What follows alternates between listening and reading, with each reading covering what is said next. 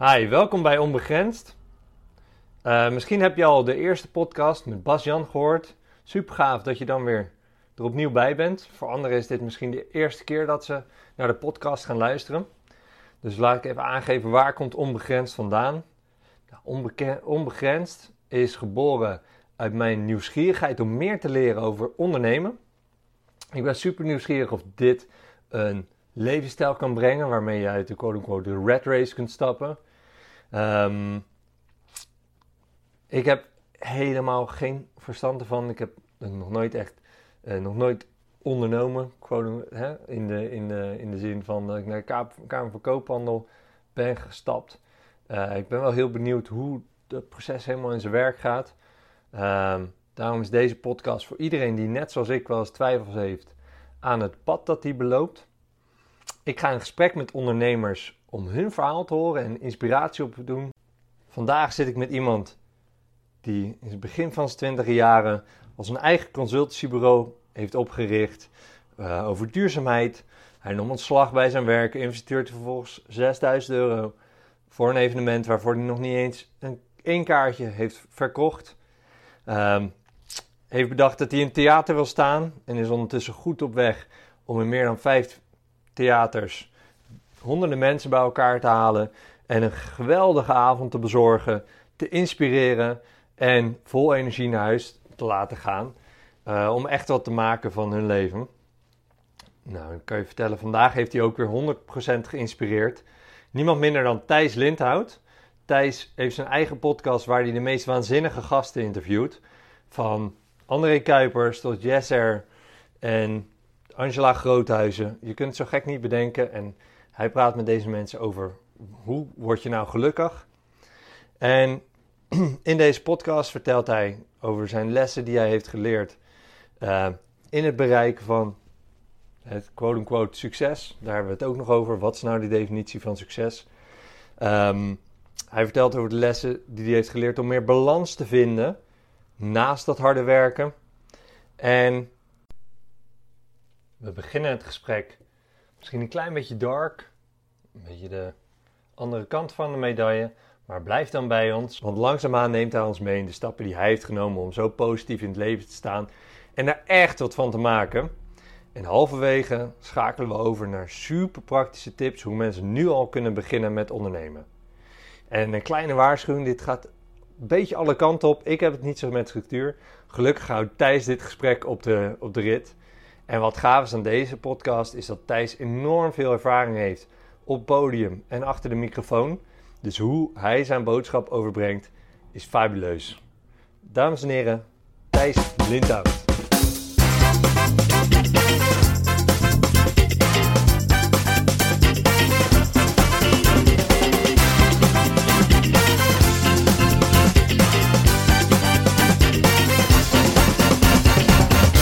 Welkom allemaal. Ik zit vandaag met Thijs Lindhout. En ik moet eerlijk bekennen, ik was wel een klein beetje, beetje zenuwachtig toen ik hier uh, naar Amsterdam kwam. Uh, kijk hier uh, over het ei. En waarom was ik een beetje zenuwachtig? Thijs is allereerst de eerste gast die ik nog niet kende voordat ik kwam interviewen. Dat maakt het altijd een beetje extra spannend. Um, en eigenlijk nog meer omdat ik ook wel een beetje tegen Thijs opkijk. voor de mensen die Thijs niet kennen, hij heeft een succesvolle podcast met echt, echt indrukwekkende gasten. Um, probeer maar eens André Kuipers te strikken bijvoorbeeld. Dat, uh, dat lukt maar weinig. Um, daarnaast ook nog eens ondernemer, eigen consultiebureau op jonge leeftijd opgezet. Uh, ik ben zelf consultant, dus dat vind ik ook super interessant natuurlijk. En uh, als su nou, succesvol spreker, theaters, de eigenlijk de ballen gepakt om je eigen theater, want dat is een beetje het verhaal, ja. je eigen theatershow maar uh, maar neer te gaan zetten en, en maar uit te gaan proberen en dat groot gaan maken. Dus check. Super vet dat, je er, nou ja, dat, ik, dat ik hier mag zitten eigenlijk. Ja, is aan jou te danken. Jij hebt weer de ballen getoond om dat te vragen en met een goed verhaal te komen. Daarom zitten we hier. En uh, nou, als je dat lijstje zo opnoemt, dan dat klinkt, uh, klinkt het best wel tof. Zeg maar. Als ik dat zo terug hoor, denk ik, ja, dat zijn wel uh, toffe dingen die ik stiekem doe. Ja, is zo. Ik ben wel benieuwd van wat is. je zegt natuurlijk ook het over geluk en succes. Wat is nu jouw definitie van succes? Um, vind ik een hele goede vraag.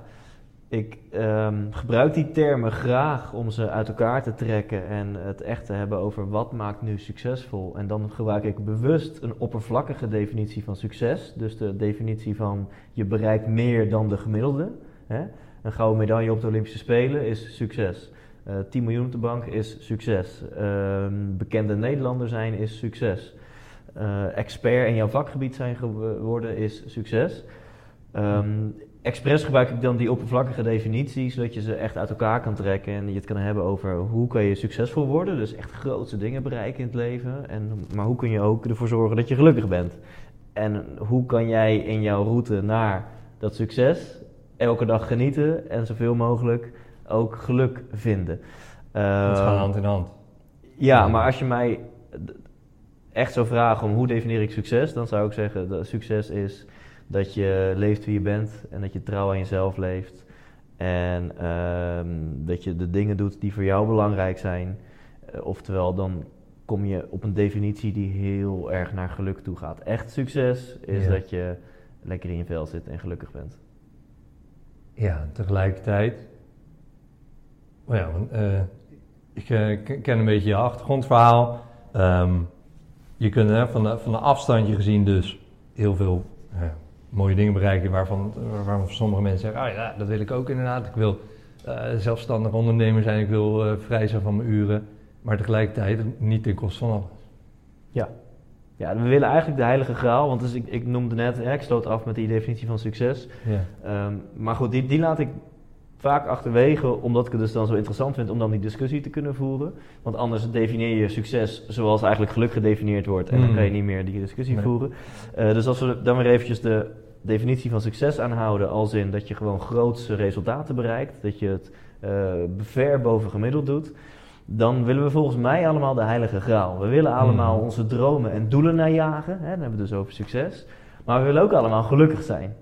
En uh, het gevaar is dat je je blind staart op je dromen en doelen ten koste van vandaag de dag. En dat je de weg naar jouw dromen en doelen toe, dat dat helemaal niet zo'n leuke weg is. En dat je roofbouw pleegt op jezelf, of je gezondheid eronder leidt, dat je relaties eronder lijden, uh, dat je emoties eronder lijden, dat je misschien zelfs een beetje ongelukkig wordt. Maar ooit op een dag hè, zou ik wat succes bereiken. Nou, ik hoef jou niet te vertellen en jouw luisteraars ook niet dat dat niet de route is.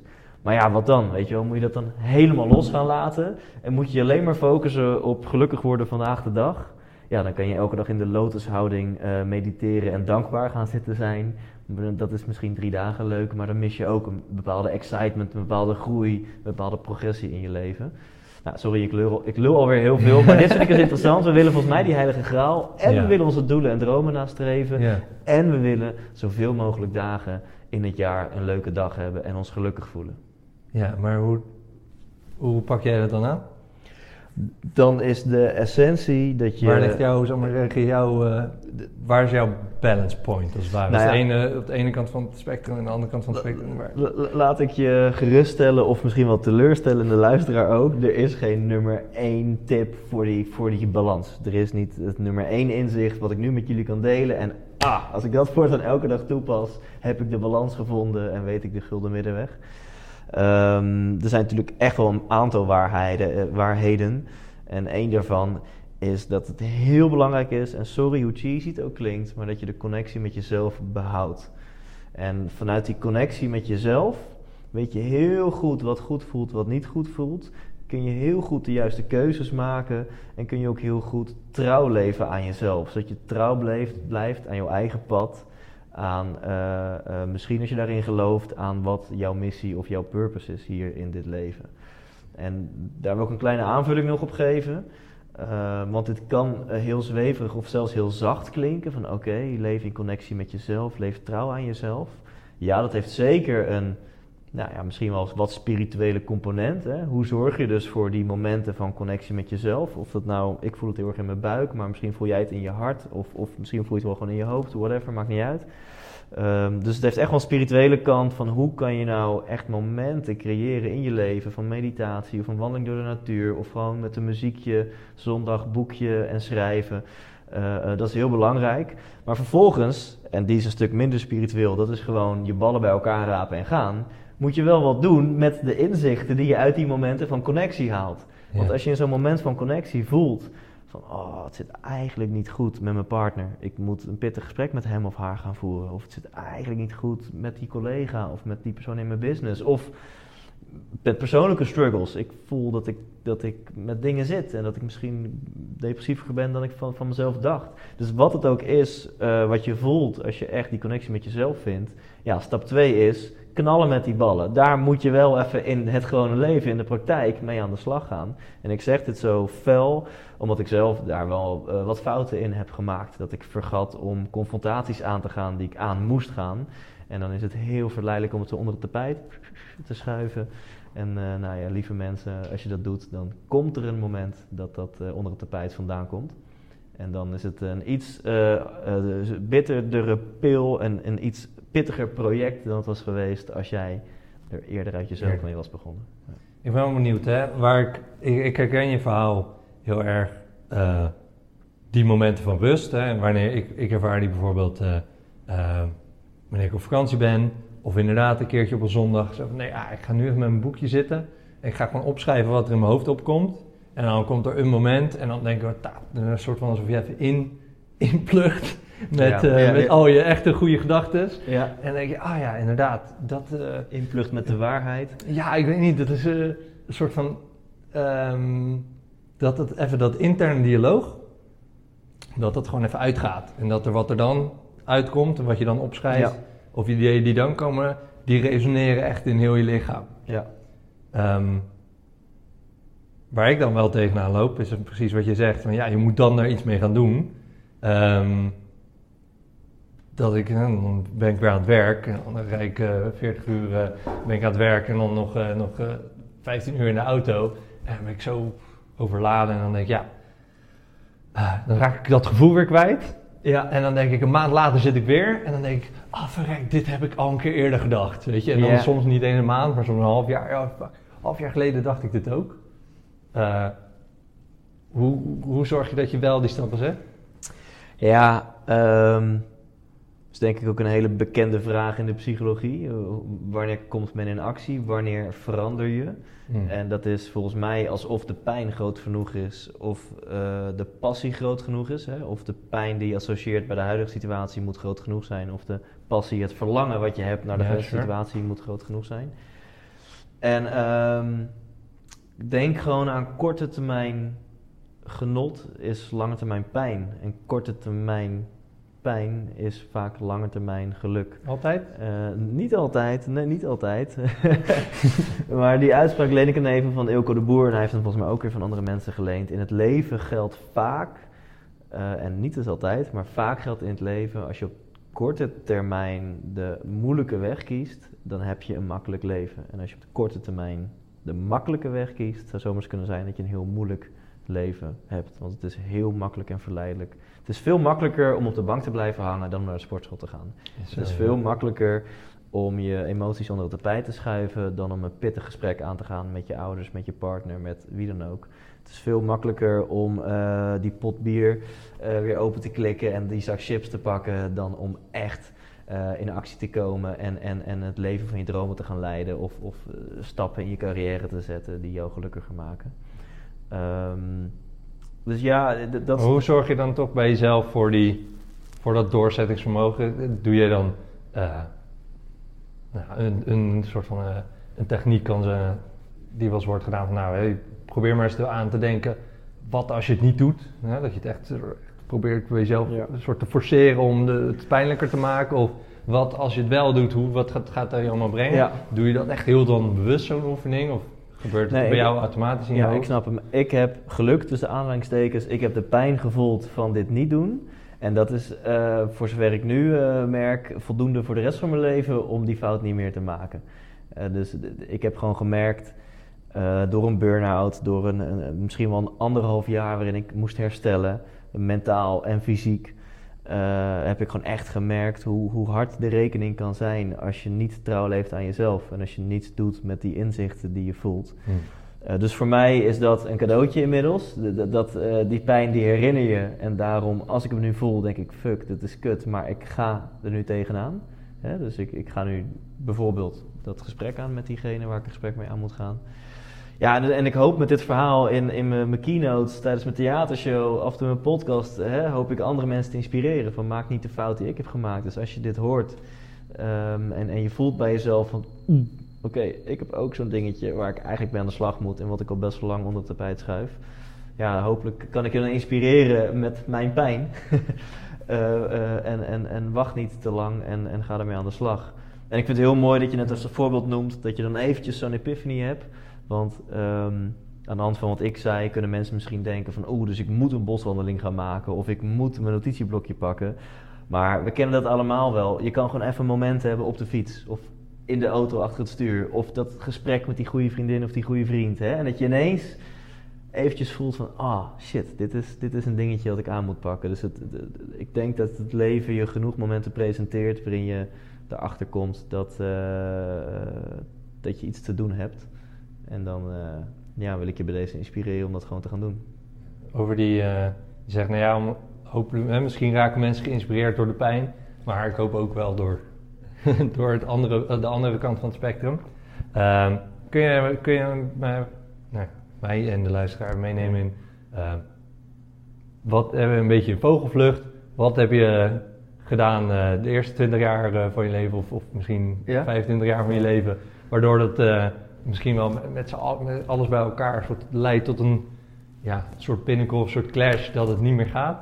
Ehm, wat er vervolgens, nou, misschien nog heel veel, nog even inzoomen van ja, hoe, was die, hoe was die periode dat het echt even kloot ging. Ja. En eh, ja, wat voor mooie doe- dingen die je nu doet. Ja, precies, want eh, uh, voordat het een heel donker interview wordt. En, eh, nou, we dachten dat die Thijs eh, lekker bezig was en kon inspireren. Ja, je mag ook andersom beginnen. Ja. Eh, Nee, je noemt Ja. terecht, natuurlijk, er is ook een positieve kant. Maar eh, onze vriend Tony Robbins zegt natuurlijk heel mooi: Your brain is designed to keep you alive, not to make you happy. Dus je doet veel meer om pijn te voorkomen dan om plezier te verkrijgen. Zo ben je gewoon gewired. Ehm, en het is zeker niet zo dat ik een bepaald eh, negatief patroon 25 jaar lang elke dag heb toegepast tot ik ineens een burn-out had. Ehm, sterker nog, op mijn 21ste maakte ik kennis met persoonlijk leiderschap, de maakbaarheid van het leven, waar ik inmiddels iets genuanceerder over ja, denk. dat wil ik net zeggen. Daar kan je wel hele bovenop zetten. ja, ja, ik kan wel, soms eh, kan ik me fascineren door collega, coaches of, eh, of inspirators met bepaalde uitspraken. Daar gaan we het misschien ook nog over hebben. Ehm, soms wordt namelijk, in, naar mijn mening, een iets te mooi beeld geschetst van wat allemaal mogelijk is. Het leven heeft ook zeker grenzen. En nee, niet alles kan. En nee, niet alles is mogelijk. Ehm, eh, maar goed, ik dwaal af. Dus ik, ik op mijn 21ste maakte ik kennis met de maakbaarheid van het leven, ehm, succesboeken, successeminars. Eh, en ben ik daar volle bak ingedoken, want ik dacht, holy shit, het kan. Toen werkte je of studeerde je? Toen werkte ik nog. Toen eh, was ik fulltime, eh, op mijn 21 was ik fulltime consultant Oh, bij een groot adviesbureau. Ja, ik had gewoon mijn HBO afgerond. Ik was 21 Oh, en toen fulltime aan het werk. En ehm, toen begon ik alles toe te passen en ik kreeg alleen maar bewijs dat het klopte. Want inderdaad, als ik een plan maakte en ik voerde dat uit, dan kreeg ik ook de resultaten die gepland eh, werden. Dus vier jaar, vijf jaar later was ik 5, 26. Had ik een Tesla waar ik in reed. Ik had mijn eigen bedrijf. Ik had personeel. Het ging goed. Ik had een Oké, maar er- je gaat heel hard. Je zegt dan, ik, ik was consultant mijn 21 en mijn 25 eigenlijk, eh, toen had ik, eh, had ik al niemand anders meer nodig om mezelf eh, te voorzien. Oh, je wil nu daarop inzoomen? nou ja, ik ben benieuwd. Dus, er was dus nog een stap van, nou ja, toen eh, ben je daarvoor, zeg maar, daartussenin ben je dus al je eigen bedrijf begonnen. Ja, Oké. Ehm, maar, maar uiteindelijk heb Ja. ik dus eh, heb ik en gezien, ik zal zo meteen inzoomen hoor, Sure. op de stappen die ik heb gezet. Ja. Ehm, eh, maar ik, ik, ik merkte dus dat het leven ehm, zo gek kan als je het zelf wil maken. Ja. Tot ik dus ineens merkte van oei, ik ga op mijn bek. Dus ik had in, in al die st- stappenplannen en succesplannen die ik aan toepassen was, was ik één dingetje was ik vergeten. En dat is waar we het net over hebben. En dat betekent echt niet dat ik niet trouw leefde aan mezelf. Hartstikke, want ik had juist heel goed gevoeld van... hé, hey, ik krijg energie van ondernemen. Ik krijg energie van sales en marketing. Ik krijg energie van voor de groep staan. Ik krijg energie van... Ik hou van comfort, dus ik gun mezelf heel veel mijn uitgaven... die gaan naar comfort toe. En ik, vind, ik hou van verre reizen. Dus ik deed echt allemaal dingen die super trouw aan mezelf zijn. En ik was heel veel dromen aan het realiseren. Maar op eh, intermenselijk vlak, eh, hè, dus op, op, op relatievlak was ik even vergeten om trouw te zijn aan mezelf. En was ik dus een confrontatie die ik aan had moeten gaan met mijn toenmalige compagnon. Hm. En een confrontatie die ik aan had moeten gaan met mijn toenmalige vriendin. Die heb ik een jaar lang onder het tapijt geschoven. Ehm, en, en dat is mij duur komen te staan. Eh, om even het, het totaalplaatje te Hmm. schetsen. Want hoe, wat, wat, eh, wat is je duur komen te staan? Nou, in de business, eh, die, die ging bijna failliet. Omdat eh, het, het werd een uitkoopsom. En als iemand aandelen heeft en, en ja, het wordt hard tegen hard gespeeld met juristen en advocaten, dan is dat is gewoon geen gezellig. Als je ondernemers kent, ik ken heel, eigenlijk al mijn vrienden zijn inmiddels ondernemer. Of andersom, inmiddels ja, is het zo gelopen dat, dat ik alleen maar met ondernemers of zo omga, dat mijn vrienden zijn geworden. En eh, het is niet, niet zeldzaam, heel veel ondernemers hebben dit wel een keertje meegemaakt. Dat je een misser maakt in een samenwerking. En als dat met aandelen en zo gaat, dat, dat gaat al- bijna altijd om heel veel geld. Want er zit een bepaalde waarde in je bedrijf. Als je het een beetje leuk doet, is je bedrijf al gauw een paar ton waard. Ehm, maar goed, dat staat niet op je bankrekening. Nee, precies, en als iemand in. ineens een derde Ja. daarvan, nou, en, en dan kan je, nou goed. Dus het is een heel traject en dat, dat, dat eh, is gewoon letterlijk, komt je duur te staan. Ja. Ehm, maar in, in mijn geval eh, ging ook toen mijn relatie uit. Ehm, en in mijn geval kwam mijn lichaam erachteraan met... hé, hey, ik ben er ook nog en je hebt een paar jaar iets te hard gewerkt. En eh, nu gaan we jou eventjes eh, op bed leggen. Eh, nou, ik heb niet echt een burn-out gehad als in een half jaar op bed liggen. Geloof ik trouwens ook niet in. Eh, maar ik heb wel een, hele pittige tijd gehad dat ik ehm, nou, misschien maar op 30% kon functioneren wat ik van mezelf eh, gewend was. En dat is, ehm, Dat is dat is moeilijk, wel een me. interessante periode. Ja. Ja, alleen al mentaal, zullen we maar zeggen, voor jezelf. Dat je terugkijkt van, hé, eerst deed ik dat, nu dit.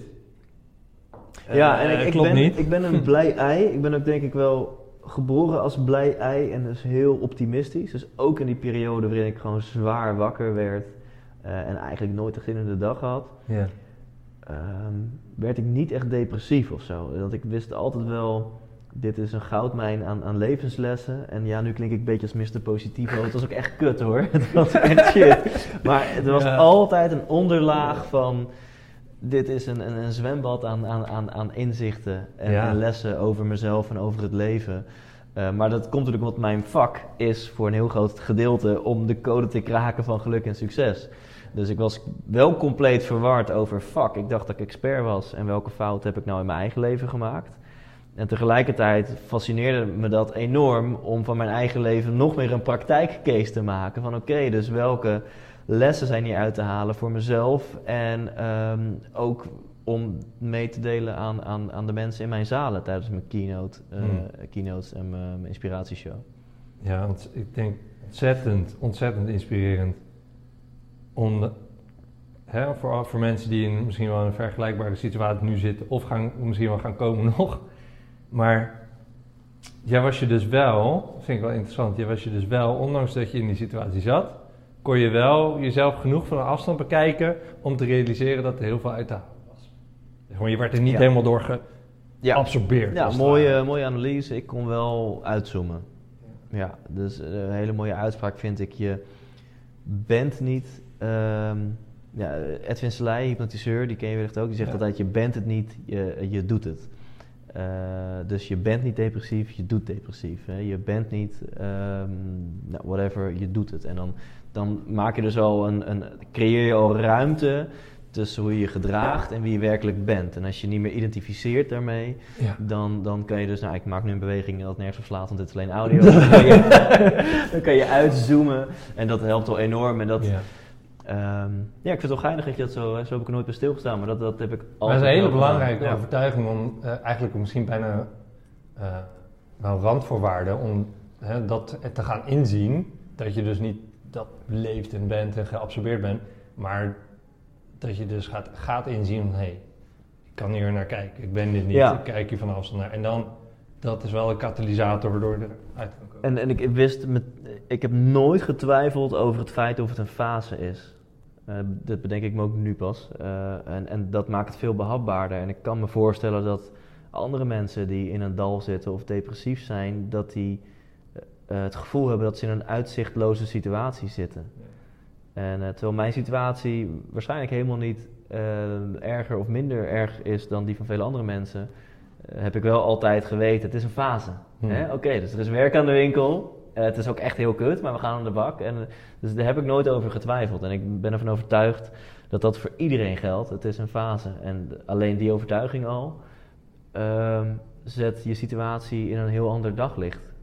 Gebruik je dezezelfde strategie binnen je, binnen je bedrijf en binnen het opzet van theatershow? Eh, dat je ook, wanneer het misschien nog niet in eerste instantie misschien niet altijd direct lukt, of als het soms even lukt en daarna gaat het even minder, is het, gebruik je dan diezelfde strategie? Dat je denkt van, ah, nou ja, nu gaat het zo, maar dat betekent niet dat, hè, dat gaat niet zo blijven. Het gaat veranderen, dus Ja. ik ga weer echt Ja. alle zeilen bijzetten Ik- om, het te, om te veranderen. Wat ik ook heel tof vind is onderzoeken naar wie is nou realistischer, de optimist of de pessimist. Ja. Ehm, eh, en ik zeg dit omdat ik dus, ik zie altijd alles veel te groen. Weet je wel? Ja. Dus ik zie altijd overal mogelijkheden. En al worden de resultaten echt in mijn gezicht geduwd van, maar het, het, we hebben nog nul aanmeldingen, hè? Het gaat helemaal niet goed. Nee, maar, eh, weet je wel. Ehm, maar wat blijkt uit die onderzoeken? Ja, 1-0 voor de pessimist. Pessimisten zijn realistischer ja. dan optimisten. Maar, een hele belangrijke maar, Oké, ja. Ehm, pessimisten zijn niet de mensen die eh, over het algemeen de eh, eh, bijzondere resultaten bereiken, die nieuwe dingen creëren, die regels veranderen, die het onmogelijke mogelijk maken. Want ja, het onmogelijke is onmogelijk. Dus waarom ga je überhaupt een poging wagen? En optimisten, die weigeren gewoon om nee te accepteren als een antwoord. Die weigeren gewoon om te accepteren dat het niet gaat lukken met dat project of met dat event of met die droom. En die blijven gewoon koppig doorgaan. Ja, en dan blijkt ineens dat het misschien wel gaat lukken als je eh, nee niet voor een antwoord accepteert. En dat is iets, ik denk dat je dat bedoelt, die strategie, dat zit er bij mij wel heel erg in. Dus de, eh, soms tot irritatie van de rest van mijn team, weet je there's always a way. There's Kan je- always kan je dat leren? way. Is er maar even hoe ik het nu voor me zie, is namelijk een soort van. eh sta ook met een soort. eh, een beetje een oermens. En wij zitten hier lekker rond ons kampvuurtje. Ja, en er is een groep die zegt, nou, we zitten hier toch lekker bij ons vuurtje. En een andere groep die zegt, ja, joh, maar ik, ga, ik verveel me hier. Ik ga die berg overklimmen. Ja. En kijken wat daar is. Geloof je dat het iets is wat, dat, wat je in zit? Of dat je, kun je dat leren? Ja, Het eh, kan ze zien en het kan ze willen aanpakken. En, Ik, ik ehm, naarmate mijn onderzoek vordert, mijn onderzoek vordert naar, naar geluk en succes, ja. ehm, word ik wel steeds geïnteresseerder in de nature kant. Dus de kant wat al gewoon in je zit tijdens je geboorte. En natuurlijk is het een dans tussen die twee, een dans tussen nature en nurture. Ehm, maar ik denk, ik denk wel dat een heel groot gedeelte inderdaad in je zit of niet. Het, het, het, ik heb gewoon het cadeau gekregen dat dat in mij zit. Ehm, op de een of andere manier hou ik niet van regels. Ja. Ben ik ook heel rebels. Kan ik ook heel moeilijk regels accepteren. Eh, dus ja, ik heb best wel veel boetes. met mijn auto. Ehm, ehm, Te hard rijden of is het parkeren Nee, vooral op parkeren. is- Ja, vooral parkeren is dan mijn dingetje. Ehm, eh, dus dus ik, ik, heb, ik, probeer nu een, een, zin te formuleren. Een, een, een bepaalde mate van het moet toch gewoon kunnen, heeft altijd in mij gezeten. Dus ook als kindje al. Van, dus als ik iets voor me zie en ik wil iets op een bepaalde manier, dan, dan gaat het ook gewoon op die manier lukken. Eh, en, en, dat, dat, en dat gaan we gewoon regelen. En, en dat is wel een bepaalde mindset, die, eh, die heb ik denk ik echt cadeau gekregen. Kan ik niet heel stoer nu gaan vertellen van, oh, daar heb ik getraind en het was heel zwaar. En eh, als jij net zo hard je best doet als ik, dan kan je dat ook. Nee, ik denk dat dat gewoon een bepaalde karaktereigenschap is. Ik denk dat mensen, in ieder geval ik krijg allemaal best wel een beeld van wat, wat voor mensen nou Thijs, dat hij eh, nou, dat hij dat hij doet wat hij doet. Dat hij doet waar hij zin in, nou, waar, waar zijn plezier uit haalt. Ja. Eh, kijk ook een beetje naar de klok. Eh, kunnen we zo kijken hoe we dit eh, praktisch kunnen gaan maken? Misschien Ja, absoluut. even afbellen van... Ehm, eh, ik ken je bijvoorbeeld van de podcast. Hoe is... ehm, maar gewoon logisch in de tijd ben je... Bent, je was al aan het ondernemen toen je ging podcasten. ja. Hoe, is, hoe heb je die overgang gemaakt? Van eh, het, naar het ingenieursbureau naar... Ja, dus je bent op zoek naar echt praktische tips voor hoe kan iemand die nu misschien in loondienst is of fulltime ergens werkt, die een droom heeft, eh, graag de sprong wil wagen naar ZZP'er of ondernemer, hoe kan je dat, die sprong wagen? Is dat waar je... Eh, ja, dat is waar ik op zoek ben. En op zich is jouw verhaal daar al, dat is, dat is goed genoeg. Ja. Dat kan al hè, inspiratie zijn voor, oh ja, verrekt, zo had ik het nog niet bedacht. Ja. Eh, zo kun je inderdaad prima Nou twee ik dingen kan, ik kan ook wel een hele praktische tip geven. Kijk, wat ik heb gedaan is van de een op andere dag beginnen. Dat heet dan burn your boat. Ja. Ja, go to an island, burn your boat. en ehm, ik, ik zou dat echt niet iedereen willen aanraden. Het moet bij je passen. Het past, past bij mij en het past ook bij mijn levensfase. Ik, had, eh, ik woon in een studentenhuis, 300 euro huur per maand. Eh, geen vrouw, geen lasten. kids, geen hypotheek, weet je wel. Dus dat is allemaal een andere situatie dan als je dat wel allemaal hebt. Ehm, als je het bij je past en als het ook een, een gecalculeerd risico is, dus het is een risico, maar het is een behapbaar risico, go for it. Weet je wel, het leven is veel te kort om, eh, om dat risico niet te nemen. En alsjeblieft, maak die jump. En als je valt, dan sta je echt wel weer op. En dan zijn er nog tien andere manieren om weer verder te gaan met je leven. Eh, je blijft echt wel ademhalen, weet je wel. Ehm, vertrouw er maar, Maar op. hoe deed je dat dan? Hoe En- je moet toch een bepaalde, ofwel middelen hebben, of je moet al klanten hebben, of een product hebben, eh, dat je wel in één keer die, die stap kan maken. Nou, ik ehm, had een businessplan geschreven ehm, bij mijn huidige werkgever. Dus ik zei van, hé, hey, ik heb een passie voor duurzaamheid. Ik heb geen passie voor de vorm van consultancy. eh, maar ik heb wel een passie voor het podium. Wat jij ook net mij vertelde. Je houdt er ook van om te presenteren en om voor een groep mensen te staan. Dus ik had een bepaald businessplan geschreven. Eh, ik heb heel veel kennis. Die kennis is geld waard. En ik hoef dus niet per se die kennis in de vorm van uurtje factuurtje in een adviesrapport te stoppen. Ik kan die kennis ook gebruiken op een podium. En dan geef ik een seminar, een training, een workshop, een cursus. Geef het een naampje. En het was echt wel een heel plannetje. Het was echt wel, ik had erover nagedacht. goed in hoe- elkaar. Het zat goed in elkaar. En uiteindelijk ehm, hielden ze me tegen en ben ik het zelf gaan doen. Maar het moment dat ik toen ook weer best wel rebels, denk ik, ontslag nam. Van, nou, dan weet je wel zo van, jullie gaan mijn geluk niet afpakken. Dan, doe ik het, dan dien, ik nu mijn ontslag in. En dan ga ik het wel gewoon zelf doen. Ehm, toen had ik nul klanten. Ik had nul kaartjes verkocht voor mijn eerste seminar. Ik had nul euro op de bankrekening. Dus het, ik moest aan de bak. Dus echt wel burn boats. En toen ben ik als een malle eh, ehm, gaan bellen. gewoon één voor één cold callen. Gewoon echt oude sales. Eh, ik wist precies hoe mijn potentiële klant eruit zag. Wat voor type bedrijven. En die gewoon gaan bellen en dan met een goede pitch komen. Gewoon met, eh, met de gouden gids eh, op je schoot. Ja, precies. En, ehm, en op die manier. Maar wat ik veel meer mensen kan aanraden is maak het klein. Hè? Dus stel je werkt nu fulltime bij baan X. Maar jouw passie ligt bij Y. En dat Y, dat, dat, vind je, dat wil je gaan ontdekken. Dat vind je interessant. En het liefst zou je fulltime Y willen doen. Wat ik aan iedereen kan aanraden, ga alsjeblieft gewoon van eh 40 naar 32 uur. Ehm, als je dat financieel niet kan regelen, dan vind ik dat je echt wat aan je uitgavenpatroon moet doen. Want dat betekent dat je uitgavenpatroon dusdanig is dat je het net aan kan redden met het geld wat je verdient. eigenlijk nooit goed. is eigenlijk gewoon nooit goed. Dus eh, eh, regel dat je naar 32 uur kan en dat je dat financieel aan kan. Dan heb je dag in de week, bijvoorbeeld vrijdag, en die ga je besteden aan ei. Dit is, dit is eigenlijk al een gigastap, maar als je het vergelijkt met Burn Your Boat, voelt het als een veel behapbaardere stap. Want je blijft nog wel je inkomen Je houden, je hebt nog steeds je hypotheek, eh, whatever.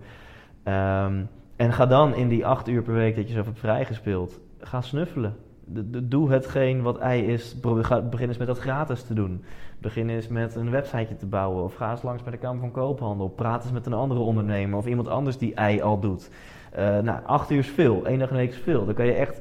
En dan zul je merken dat je in beweging veel meer antwoorden vindt dan in je kop. Eh, Ja, er is zo'n mooie uitspraak van... in je hoofd vind je alleen maar meer vragen. In Ja, beweging vind je antwoorden. Die, ja. Ja.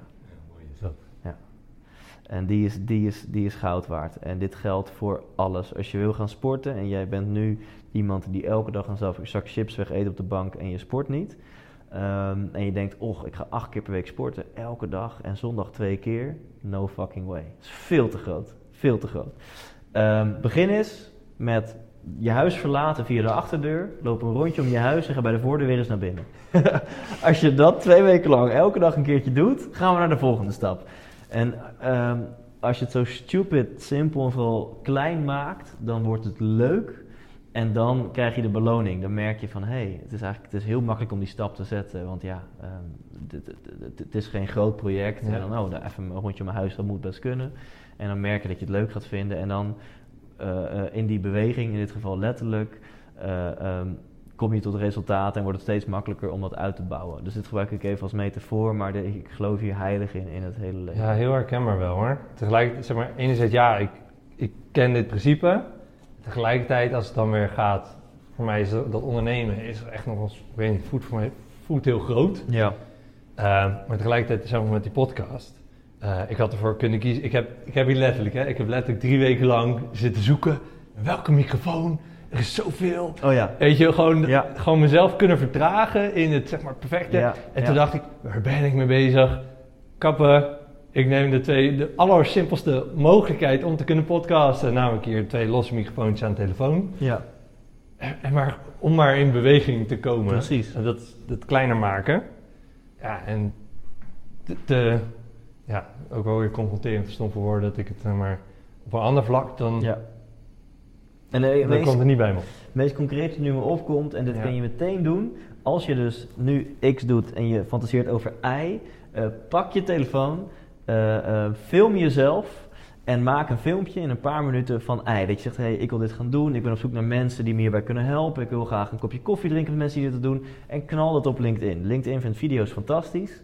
Ehm, Oké, als je huidige werkgever het niet tof vindt, dat je, dat- dan, dan is het misschien even een dingetje, schiet minuten binnen. Maar ik hou Blok je dan allemaal professioneel. ja. Maar ik hou er heel erg van, van oké, doe het nou gewoon. Flikker het de wereld in. En dat kan dus al als je nu luistert in drie minuten. Door nu je telefoon te pakken, een filmpje op te nemen op LinkedIn. En dan eh, zie je vanzelf wel wat voor reacties daar komen. En ineens wil iemand met je koffie drinken. En dan moet je wel. Dus ik hou er heel erg van, hoe kan je het makkelijk en hoe kan je het leuk maken? Want als, dat, als het een heel grote stap wordt, is niet makkelijk en is ook niet leuk.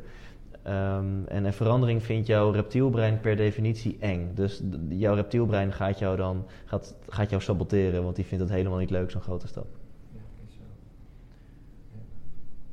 Mooie tip. Ja. Ja. En hoe is dat? eh ehm, ik zit beter aan mijn veten, onhandig. Ehm, je zei, je, de eerste kleine stap voor jou, je bent gaan cold callen. Oh ja, ja. Wat is dan de tweede kleine stap? dus die mocht die al groter zijn? Ehm, ja, de, de, cold callen was geen kleine stap, want ik had natuurlijk mijn baan opgezegd en ik eh, weet nog heel goed. 21 juni 2012 was mijn allereerste seminar. Daar kon je voor eh, 500 euro bij zijn en ik beloofde je dat je tijdens dat seminar een complete cursus in één dag kreeg om een bepaald certificaat te behalen. Wat voor sommige bedrijven heel belangrijk was. Nou, de inhoud maakt niet uit, maar gewoon... Oké, maar jij was al gecertificeerd toen de tijd om een, dat, Zo hè, zou het kunnen om noemen, dat ja. certificaat überhaupt te mogen. Nee, ik was niet Eh. gecertificeerd, maar ik had wel de kennis om... eh, Oké, dat mensen eh, een om testje op tips- internet ja. eh, te kunnen halen. Dus ik, het was gewoon een goed seminar en eh, vond ik, maar dat wist de wereld natuurlijk niet. Maar Nee. welkom in de wereld van marketing. Hoe zorg je ervoor dat andere mensen eh, net zo overtuigd worden van jouw product als jij zelf?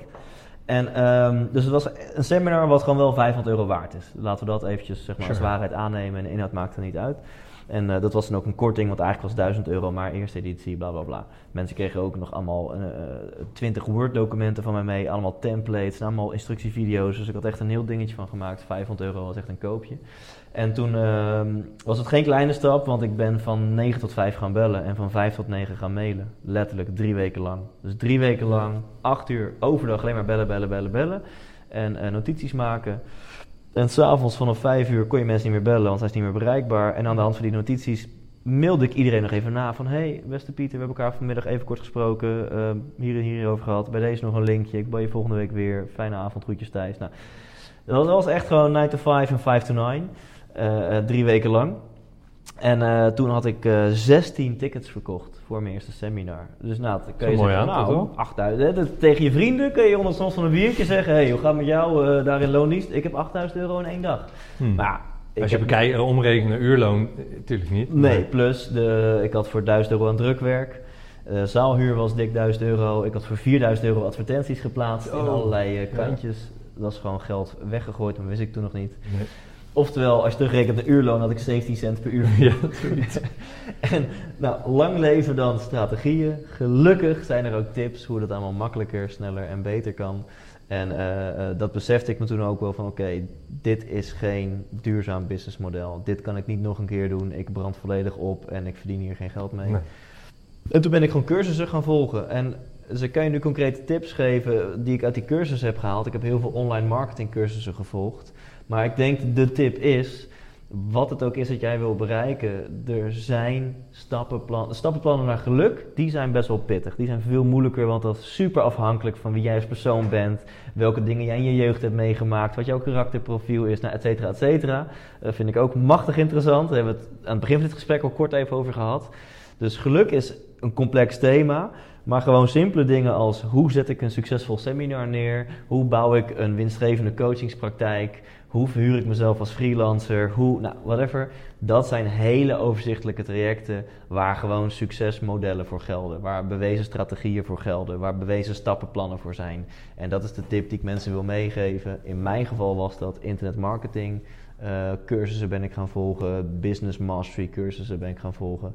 Uh, maar, maar doe dat. Er zijn echt mensen, boeken, seminars websites, fora die jou uh, tips kunnen geven, die jou heel veel uh, uh, moeite gaan besparen. Hoe, hoe maakte jij de selectie in de Wild West van het internet wat goede info was? Ja, ik, ik vertrouwde Succesgids heel erg. Succesgids is een Nederlandse promotor van dit soort events. Um, en, en die hadden een event gegeven door ene Ilko de Boer. Ja. En um, dus goede vraag. Ik, maar ik, ik Ilko was al ooit een keer op mijn radar gekomen. En ik, hij is ook uh, veel uh, gratis online, dus ja, je kan een goede in, impressie ja, al van hem krijgen. En hij staat ook wel bekend toen en nu nog steeds als de koning van internetmarketing van Nederland. Um, dus uh, toen viel mijn keuze. Toevallig morgen ga ik weer samen met hem een podcast opnemen. Inmiddels ja, zijn we een soort van vrienden of kennissen van elkaar geworden, dus dat is wel leuk. Maar dus, dus, ik ben die zoektocht bij hem begonnen. Um, ik snap je vraag heel goed. Um, ik denk als je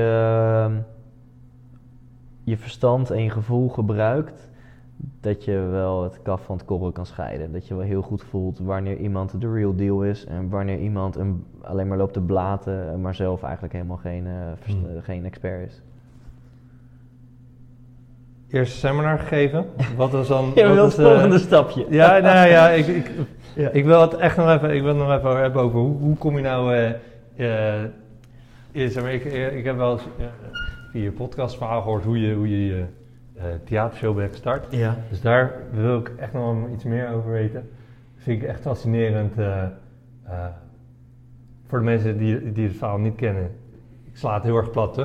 Maar jij had zoiets van, ah, ik vind het vet om een theatershow te geven. Weet je wat, ik huur een theaterzaal af en ik vul desnoods met alle vrienden en familie die ik ken. En ik ga daar gewoon op het podium ja. staan. Ja. En ondertussen is, heeft dat zich uitgebouwd naar... Wat, wat? 100% inspiratieshow. 100% ja. inspiratieshow. En de komende het half jaar, hoeveel shows komen er? Nou, in mei komen er vijf. Uh, heel misschien zes, maar dat hangt nog even vanaf hoe deze vijf uh, lopen. Uh, gaat tot nu toe super goed. Ik vertelde jou net al, jij wil graag naar Houten komen. Ja. En ik zei, ja, dan moet je wel snel zijn, want als het zo gaat zoals nu, is die over twee weken al uitverkocht. Dus dat is gewoon top, 290 stoelen. Um, en in het najaar komen er nog meer shows. En die ga ik uh, voor het eerst ook echt via een boeker doen in de theaterwereld. En dat wordt wel heel tof, maar daar, uh, dat wordt later ja, want, want gemaakt. Is dan, want je, want je bent de, je podcast begonnen, je eerste podcast volgens mij. En toen het theater. Ja, ja want uh, is dit nog een cliffhangertje voor straks? Wil je het eerst nog over dat seminar hebben? Ja, of, ik, uh, ik, of ik ben niet zo heel erg van de structuur. Mag alle kanten nee, Ik zit echt een autist tegenover jou. Ja, ja, ja, maar we zouden toch... Uh, nee, laat, laat ik heel kort dan dat nog even noemen, want ja. we kunnen alle stapjes langslopen, maar dan, dan zitten nee, we uur nog. Daarom kunnen we een andere keer doen. Precies dat is ook dat, leuk. Dat um, maar uiteindelijk zijn de clichés waar, is het gewoon keihard werken. Want in mijn geval, ik, ik deed dus door de tips die ik kreeg van, internet, uh, van Ilko de, de Boer over internetmarketing, merkte ik dat je via internet met een paar klikken op de knop net zoveel mensen kunt bereiken als drie weken lang 12 uur per dag cold callen. dus ik merkte of die advertenties in het krantje. die, dus ik bespaarde drie weken bloed, zweet en tranen 4000 euro aan advertentiebudget door nou misschien één à twee dagen te besteden aan een funneltje online en, en e-mailadressen verzamelen en die mensen uitnodigen voor een kennismaakseminar en op dat kennismaakseminar mijn betaalde producten verkopen. En dan ga ik me nu plat slaan, maar het is zo goed is gegaan dat werkte zo goed dat ik na een tijdje zoveel opdrachten had dat ik genoeg opdrachten had om misschien wel iemand aan te nemen. En ik begon eerst met een ZZP'er uh, in te schakelen. Dat is nog heel veilig, hè? daar kan je altijd weer afscheid van nemen. Ja, maar dat ging zo goed dat ik dacht, Nou, ik durf wel echt iemand op de loonlijst te zetten. En dat is super eng. Ik had vandaag nog met een eh, vriend van mij over, die gaat nu zijn eerste medewerker aannemen. De eerste is fucking scary. Dat vind je super eng, want het is gewoon een serieuze kostenpost. Maar goed, dat vond ik toen ook eng. En dat ging zo goed dat ik de tweede medewerker aannam. En dat ging zo goed dat ik een assistent aannam. Het ging allemaal nog op basis van het concept uh, seminar. Het concept was mensen verleiden om naar een gratis seminar te komen. Ja. En tijdens dat gratis seminar onze consultancy uh, pakketten te verkopen. Juist. Dus wil je pakket A, B of C, eentje van 2000, 5000 of 10.000 euro. En uh, nou, daar staat een bepaalde verplichting aan onze kant tegenover. En ik ben niet de consultant, dus die pakketten die voerden dan of de ZZP'ers of later mijn eigen mensen uit. En um, een, een, mooi concept is wel in business, als iets werkt, doe het vaker. Sommige ondernemers, dan hebben ze uiteindelijk een fucking code gekraakt, werkt het goed...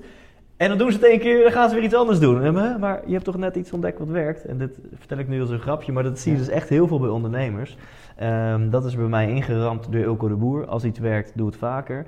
Daardoor heb ik in de eerste drie jaar van mijn business meer dan 100 van die kennismaakseminars gegeven. Ja, dat, ik geloof dat. Zeg maar, ik, ik, ik heb zelf wel eens uh, workshops gegeven voor de sociale superheld. En dan had ik ook zoiets, ja, elke moet anders zijn, want Ja, ja, weet je, ja, ik weet niet waarom. Maar het is eigenlijk wat je zegt slaat eigenlijk, het is natuurlijk van de zotte. Je zit met jezelf met heel veel werk op de zaal. Dus Ja. als je iets honderd keer doet, dan was je er waarschijnlijk ook super goed in geworden. Ik heb honderd keer exact hetzelfde. Ja, Oké, een kleine ehm, ontwikkeling zit er natuurlijk in, maar in principe exact hetzelfde seminar gegeven. En collega's die er dan elke keer bij waren of er vaak bij waren, ja, die vonden dat hilarisch, want die vonden me echt een robot. Zet hem neer en er komt gewoon 120 minuten exact dezelfde content uit. Maar zie daar ook een ontwikkeling voor mij als spreker. Als je na een tijdje zo vaak twee uur content hebt gedeeld, dat je al je hersencapaciteit over hebt om je te focussen op de vorm. Om je te focussen op hoe vertel ik het boeiend. De zaal aan te kijken, openstaan voor interactie. Uh, de controle uit handen durven te geven. Want je hebt maximale controle. Want je kent woord voor woord uh, het hele ja, seminar. je hoeft je kop. geen inhoud, het is gewoon puur... Dus daar heb ik als spreker echt delivery. zoveel geleerd. Om, om inderdaad van uh, uh, hoe, word je, hoe grijp je echt die zaal? Hoe word je een goede spreker? Hoe maak je impact? Hoe hou je die aandacht 120 minuten lang hoog? Terwijl je het hebt over fucking CO2-reductie binnen het bedrijfsleven. Dat is best saai onderwerp in principe. Ja, dat kan, Dus ja. ik ben heel gepassioneerd over de aarde redden. Dat klinkt heel mooi, maar als je de inhoud induikt, is het ook een best taai onderwerp. Uh, dus in mijn geval heb ik gewoon 100 keer die seminar, gewoon heb ik 100 keer die seminars gedaan en groeide mijn team uit tot uiteindelijk 10 consultants in dienst. En, en gingen we richting de 6 nullen qua omzet. Dus het ging echt gewoon heel goed. En um, welk cliché dan echt waar is, wat ik net noemde, het is dus wel gewoon keihard werken. Ik heb echt wel fucking hard gewerkt die eerste paar jaren. En uh, daar kijk ik soms wel eens overheen, want het is alweer een paar jaar geleden en, en dat uh, vergeet Je je dan heel alleen snel. de leuke dingen. Je onthoudt alleen de leuke dingen, maar soms als ik weer eventjes op een rustig moment aan terugdenk van, oh ja Thijs, je hebt echt, ja, okay, ja, je hebt echt heel hard gewerkt. Dat was echt niet te stoppen, hè. je ging maar gewoon. Uh, had het nu, met, met de kennis van nu, had het ook, had je ook minder kunnen werken en hetzelfde kunnen behalen? Ja, maar, maar, dat is het leven. Je moet, ja, je moet een keer tegen de lamp lopen. Ja, dus, uh, en, en wat echt waar is, als ik niet zo hard gewerkt, uh, zo had, hard had gewerkt, dan was het niet zo snel gegroeid. Um, uh, en dan, dan waren er misschien weer andere dingen misgegaan, I don't know. Dus um, ik, ik kan niet zo goed een alternatief vinden als ik nu terug in de tijd ga. Um, hoe ik dezelfde resultaten kan behalen als ik toen behaalde, zonder zo hard te werken als toen. Dat, dat, het, is gegaan zoals het is gegaan. En uh, ik heb, dan is al de kunst. Het leven presenteert je lessen en, uh, en pak ze. uh, dat is wel, of het leven presenteert je tegenslagen en zie tegenslagen als kans om te groeien. Zie tegenslagen niet als kans om je vrienden op te bellen en heel veel aandacht van ze te vragen. Want ze kunnen heel veel met jou biertjes drinken over hoe, hoe ja, hoeveel tegenslagen jij nu weer hebt gehad en hoeveel shit op je pad is gekomen. Mag best één avondje, maar zie tegenslagen vooral om, uh, om te groeien. Ja, wat ik tot nu toe uit je verhaal hou, voor die om een overstap te kunnen maken, maak het gewoon zo, zo, klein mogelijk voor jezelf, dat je het stapje wel kunt maken. wees tegelijkertijd ook weer niet te, iets te lief voor jezelf. Mm -hmm durf ook durf, die, durf te dromen en te kijken van, ja. maar, wat nou als ik het niet ga doen. Dat je dat voor jezelf helder hebt. Dat omdat het je brandstof geeft om, om die actie te gaan ondernemen. En uh, je, je kijkt vooral heel erg, een hele positief kijken naar het leven. Doordat je echt naar ja, jezelf een beetje kunt observeren af en toe van, een- van een afstandje te bekijken. Ja. Van hey, waar- welke kant gaat het op? Eh, ben ik dit nou echt, deze gedachten? Ja. Of, of valt het eigenlijk allemaal wel mee? En, en in dit hele geheel, waar we het ook over hebben gehad, richt je af en toe op de pijn die het je gaat opleveren als je niet de stap durft te wagen richting ei, richting iets wat meer jouw droom is. Ja. Uh, maar richt je ook zeker op het verlangen. Op van, hé, hey, maar hè, uh, hoe graag wil ik dit? En, en, en, en, en wat als ik gewoon wel die, uh, die kans waag? Wat als ik het wel gewoon ga proberen? En wat als het lukt? Weet je wel, sowieso zinnen die beginnen met wat als, zijn fantastische zinnen. weet je wel, wat nou als het lukt? Wat nou als het succes gaat hebben? Ja. Wat nou als ik straks wel mijn droom leef? Weet je wel, dus richt je echt wel ook op die passie, op dat verlangen van, man, ga ervoor. Wat motiveert jou het meest? Naartoe of weg van? Oeh. Uh, wel, ik denk wel naartoe. Ja. Uh, ja, zeker. Dat, dat werkt bij mij wel heel goed. Ja. En dan die pot. Het is heel veel, veel, veel mensen die, die ik... Uh, als we het hebben over topsports en dat soort mensen... Um, hebben heel vaak weg van. Omdat ze iets, oh, iets niet willen of... Ja. ja. Nou, wat bij mij ook heel motiverend werkt, is uh, concurrenten die het goed doen. Vind ik prachtig. Ja, Weet je ja, wel, ja, ja, Dat is even, even slikken en daarna is dat zoveel brandstof voor mij. Dus dan, uh, of al zijn het gewoon, ik ben keynote speaker, hè, dus Ja. voor, eh, voor bedrijven, voor het bedrijfsleven ben ik in te huren als inspirerend spreker. En als ik dan van vrienden hoor, oh ik heb vandaag vijf aanvragen binnen of zo. Of ik heb in juni heb ik al voor zoveel k aan de spreekbeurten staan. Of ik heb al zoveel dit jaar bevestigd. Het zijn gewoon vrienden van me, maar dat kan me zo motiveren. Als ik denk, oh fuck. Als jij het kan, dan kan ja, ik als jouw website dan beter dan die van mij, dan ga ik meteen in actie komen. Ja, ja. Ik heb één keer gehad, uh, een aantal jaar geleden, hoorde ik van een jongen, die hield een Excel-sheet bij. En die had dus al drie maanden lang niet gesnoest. Nou, toen ik dat heb gezien, ik heb ze gezien, ik heb geen enkele keer meer gesnoest. Gewoon zo, joh, als, als, als die guy al niet, als die niet snoest, doe ik het niet meer. Dus ik zou, uh, Prachtig. En, en dat, is, dat is één week zwaar en daarna ben je er gewend aan, toch? Ja, dat is het. Dat is zo. Ja. Je wilt nog hebben over de podcast? Nou, de ik show, zit, ik zit een beetje links, uh, links in mijn hoek te kijken naar het horloge. Jij, uh, ja, we kan, kan nog wel eventjes hoor. We kunnen nog even. Ja, ja dan uh, ben ik inderdaad benieuwd. Wat heeft jou, wat was jouw motivatie geweest voor je podcast? Vooral waar ik heel erg, wat, wat ik echt opvallend vind, is gewoon een type gast dat jij al van het begin in je podcast had. En dan ben ik ook nog wel, ja, zoveel vragen. Gaat niet lukken. Kies er een paar waar je, waar je ja, lekker op gaat. Um, uh, hoe heb jij, eh, hey, wat heeft dan bijgedragen aan dat jouw podcast is gaan groeien? Hè? Aan luister, luisteraars, is dat organisch gebeurd door bijvoorbeeld de gasten die je hebt? Mm -hmm. Heb je daar heel hard aan gesleept? Dus misschien de marketing, uh, online marketing ervaring die je, die je hiervoor al had. Hoe, uh, hoe heb je dat aangepakt? Check. Nou, die podcast ja. is begonnen als middel om een doel te bereiken. En dat doel was de zalen vullen van mijn inspiratieshow. Dus we hebben het uh, ja, best uitgebreid over mijn onderneming gehad, consultancybureau. Um, maar ik was gaandeweg continu seminars aan het bezoeken. Niet alleen over business, maar ook over persoonlijke ontwikkeling en persoonlijk succes. En dat vond ik zo fascinerend dat ik daar zelf ook over begon te praten. En voor ik het wist had ik ook een tweede carrière als inspirerend spreker. Um, en vond ik dat weer zo gaaf. En ik ben ook drummer, dus een van mijn grootste passies is muziek en drummen. Dat ik dacht, ja, kan ik niet inspirerend spreker zijn in het theater? Dus dat je entertainment mengt met inspiratie. Ja. En dan noem ik dat de 100% inspiratieshow. Dus dan ga ik, ja, wat vet. Je hebt nu een theater, heb je toneel of cabaret of muziek. Maar ik kom gewoon met inspiratietheater. Gewoon een avondje lachen, waarin je ook geïnspireerd raakt. En waarin je ook dingen leert over wat geluk en succes voor jou betekent. Zodat je gewoon de volgende dag uh, al aan de slag kan gaan daarmee. Um, maar ja, leuk zo'n idee. Hoe de fuck ga je die zalen vullen, toch? Want, ja, is ja, zo. Ik bedoel, als niemand jou kent. Als niemand je volgens precies, mij uh, is niemand het ook wel een beetje mij. traditionele...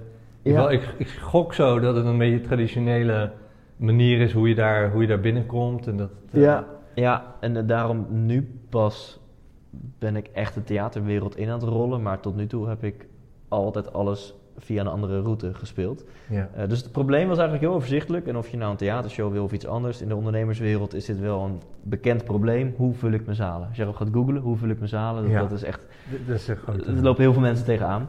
Ja. Eh, in mijn geval koos ik dus voor een podcast om eh, meer zichtbaarheid te creëren, zodat mijn naam bekender werd, zodat ik ook zelf eh, nog meer kan leren over de thematiek geluk en succes en dat mijn netwerk zou uitbreiden. Dat zie ik trouwens als de drie grote voordelen van een podcast. Eén, je zichtbaarheid wordt vergroot, mensen gaan je naam leren kennen. Twee, je netwerk breidt zich uit, want je, jij interviewt nu mij en nu ken je mij. Ja. En eh, drie, je leert er heel veel van. Want je mag mensen die jou wat kunnen vertellen, die mag je gaan eh, interviewen en de eh hemd van het lijf vragen. Ehm, dus ik ben daarom die podcast begonnen. En toevallig kende ik Angela Groothuizen, dat is gewoon een gelukje. Ja. En ehm, toevallig kende ik Remco Klaassen. Ja, dat is allebei en een gelukje, maar ook de reden dat ik hun kende was omdat ik al wel heel veel, heel, al jarenlang heel gepassioneerd was over persoonlijke ontwikkeling en heel veel dingen deed. Dus ik ging live met die twee namen. En ehm, eh, ja, ik had gewoon een bepaalde overtuiging van ik ga gewoon alleen maar BN'ers in die podcast krijgen. Eh, dat is dus weer zo'n stukje van ja. Waanzin. Was, was het realistisch? Nee. maar dat was gewoon mijn overtuiging. Ik ga gewoon, ik wil de ene week doe ik een Thijs only. Dat eh, concept heb ik niet volgehouden trouwens, want ik ben eigenlijk alleen maar mensen gaan interviewen. Maar ik dacht, week 1 is een, dat ik zelf een uur vol lul. En week 2 interview ik een BN'er. En week 3 doe ik weer zelf een aflevering. En week 4 weer een BN'er. Ehm, eh, dus dat was mijn overtuiging en dat, dat, dat, dat lukte mij dan gewoon ook om, om al heel snel een heel rijtje BN'ers voor de Hoe eh, te krijgen. opbellen of via Angela Groothuis misschien een Heel veel, ja. En ook hiervoor weer geldt, ik, ik, ik kan de, de vijf eh, routes met je bespreken die ik toepas. Maar de over, overkoepelende tip, het overkoepelende inzicht is dat als jij je eenmaal ergens op focust en je gaat er volledig voor en eh, je komt in actie, ja, dan is meer mogelijk dan je denkt. En in mijn geval, wat werd mijn focus? Oké, iedereen die succes bereikt, iedereen die met zijn kop op tv komt, of die eh, succesvol ondernemer is, of die expert is, of die topsporter is, of maakt niet uit, iedereen die gewoon echt duidelijk eh, significant betere resultaten behaalt dan iemand anders. Als het even kan een BN'er, die wil ik voor een microfoon krijgen. En als dat jouw focus wordt, ja, dan en, en als een malle in actie komt. Grote, grote doelgroep ook. Ja, grote, grote doelgroep. vijver. Zo. Dus soms zegt gewoon een vriend tegen jou: Yo, ik kwam Michael Boger tegen op een feestje en eh, ik heb de stoute schoen aangetrokken en ik heb zijn nummer gevraagd. Maar een andere keer zeg ik gewoon tegen Angela: eh, Mag ik alsjeblieft het nummer van, eh, van Ali B? Of kun jij me helpen aan die of die persoon? Ehm, Remco Klaassen hielp me weer aan Jos Burgers. En nou, zo ging het balletje rollen.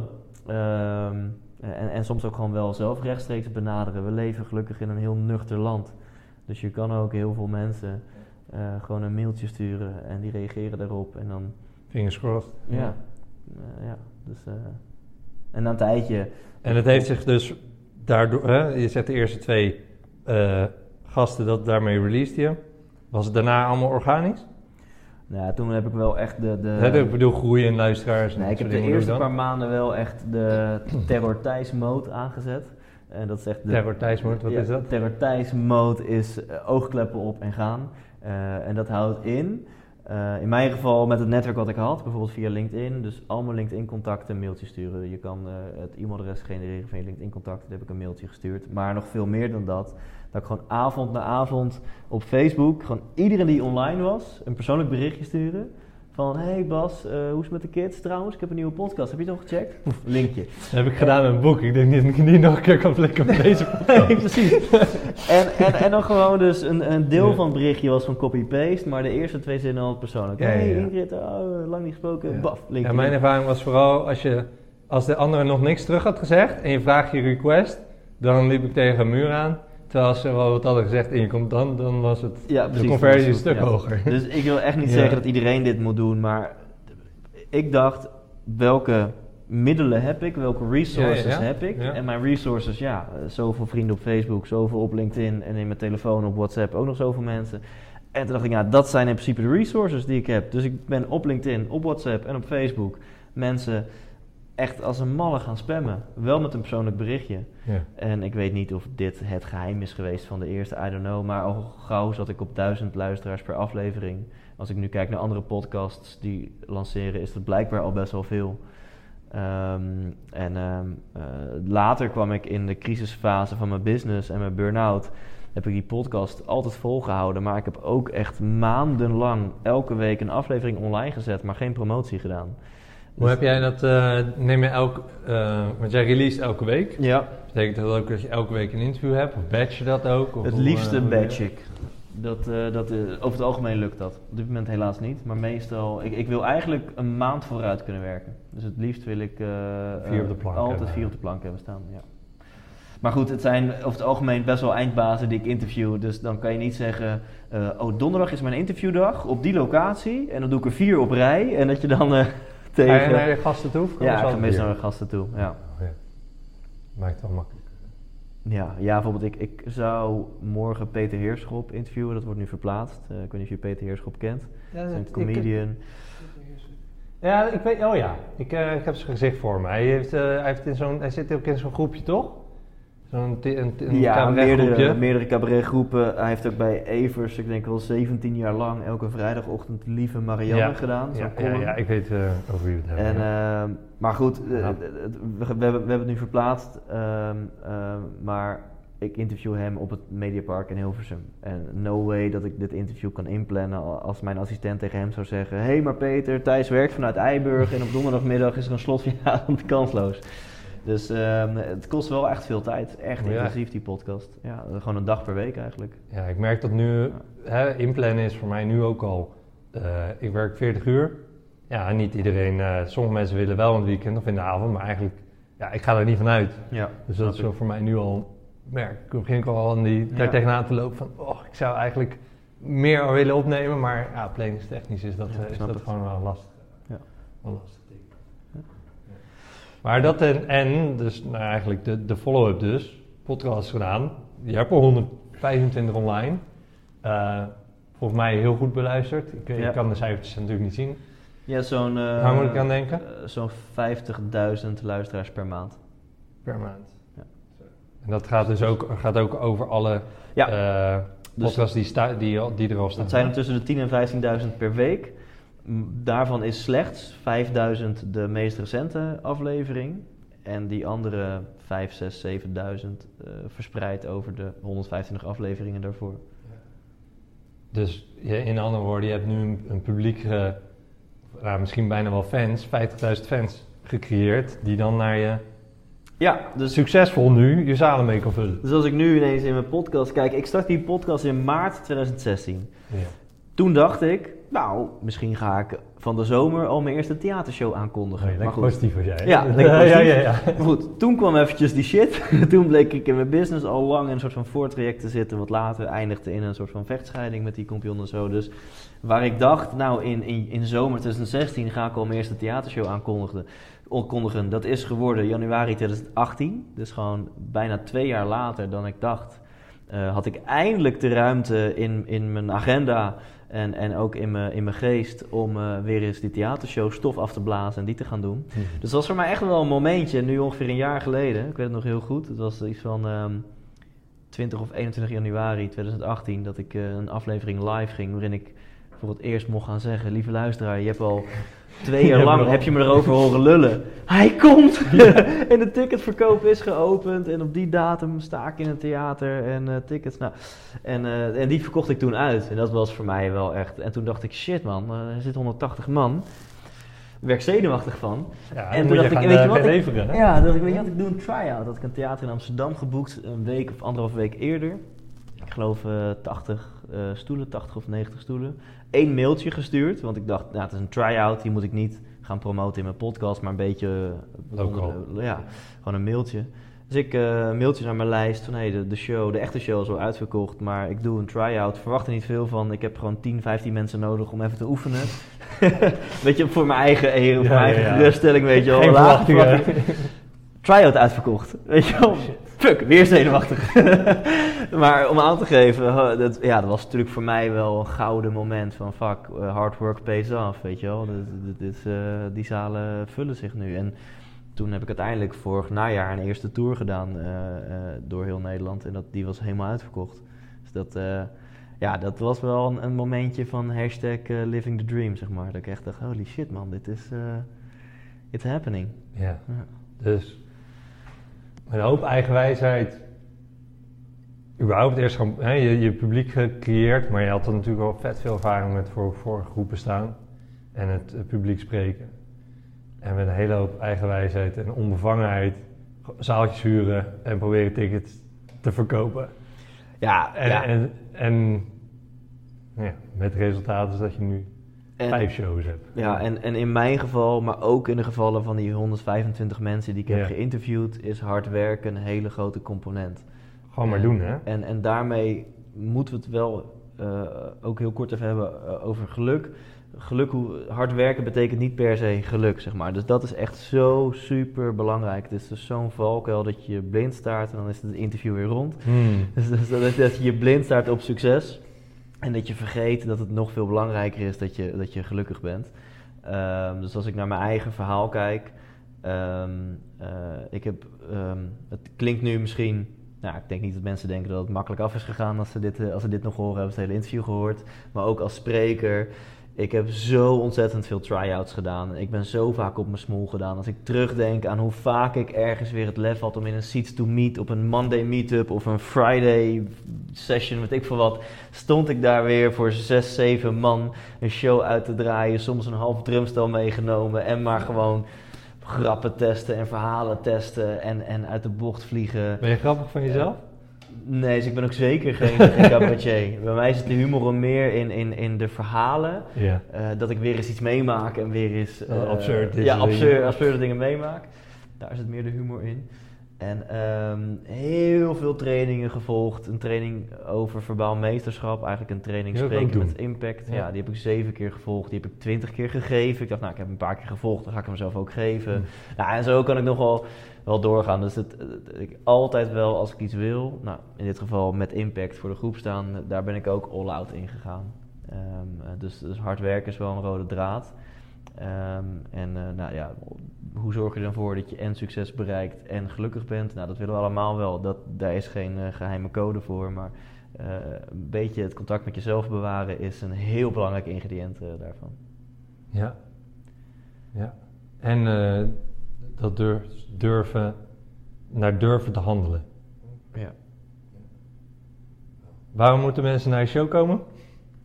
En kunnen ze nog? Ja, nou ja, het is eh, nog niet uitverkocht. Vorige tour wel helemaal. Sommige shows waren toen zelfs vier maanden vooraf al uitverkocht. Dus eh, de ondernemer in mij dacht ook, shit, nou moet ik eigenlijk nog een show hebben. Want ja, eh, als het zover van, maar goed, ik dacht, laten we maar gewoon die tour doen. En dan, dan is hij maar helemaal uitverkocht. En dan moeten mensen maar wachten tot de volgende tour. Nou, goed nieuws, die is nu online.